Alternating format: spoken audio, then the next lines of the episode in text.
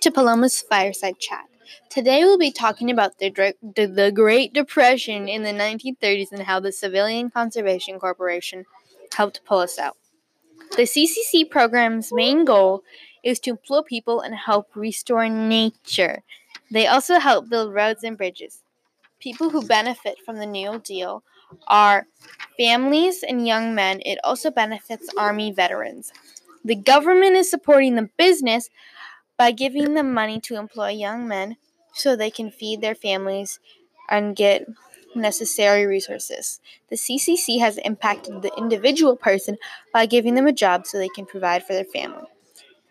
The CCC has impacted the nation of America by saving the environment from the, for the next for the next generation and giving many people jobs.